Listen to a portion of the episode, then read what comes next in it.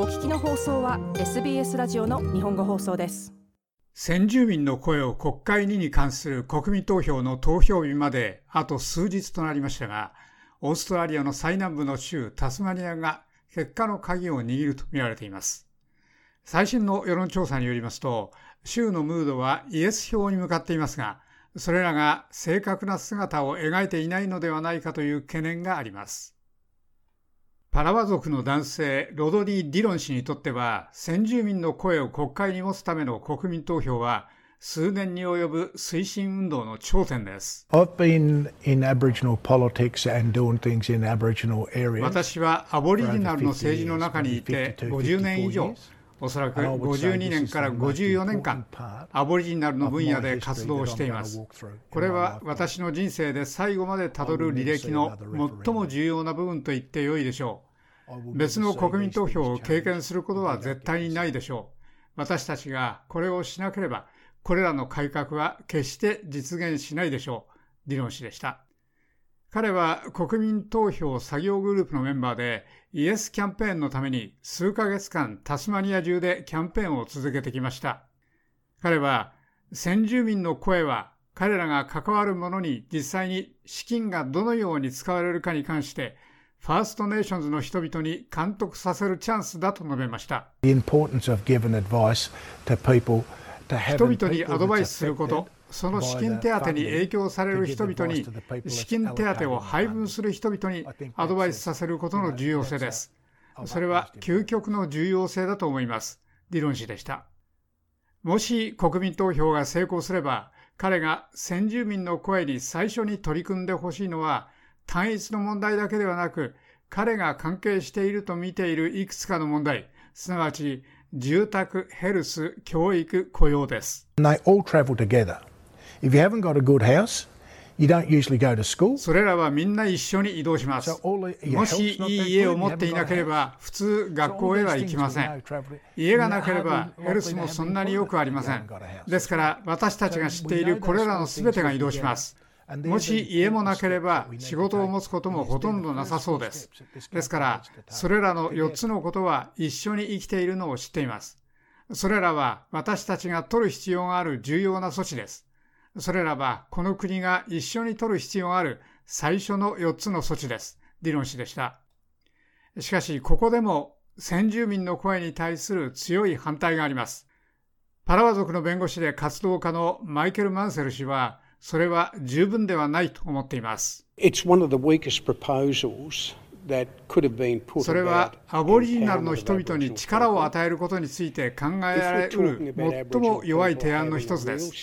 アボリジナルの人々が自分たちや自分たちの境遇、与えられている権利について本当の発言権を持つことについて話しているのならば、議場の中にいる必要があって、外からアドバイスすることではありません。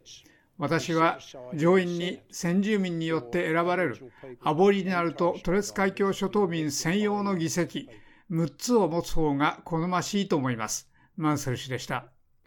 マンセル氏はアボリジナルの人々にとって条約の方が恩恵が多いと思っています。My aim is for Aboriginal people to get justice. 私の目的はアボリジナルの人々が正義を得ることです。諮問機関を持つことはほとんど正義の形態ではありません。土地を返し収入源を保障する条約を持つことが正義です。それで全国先住民機関を設立して資源を分配し、アボリジナルコミュニティは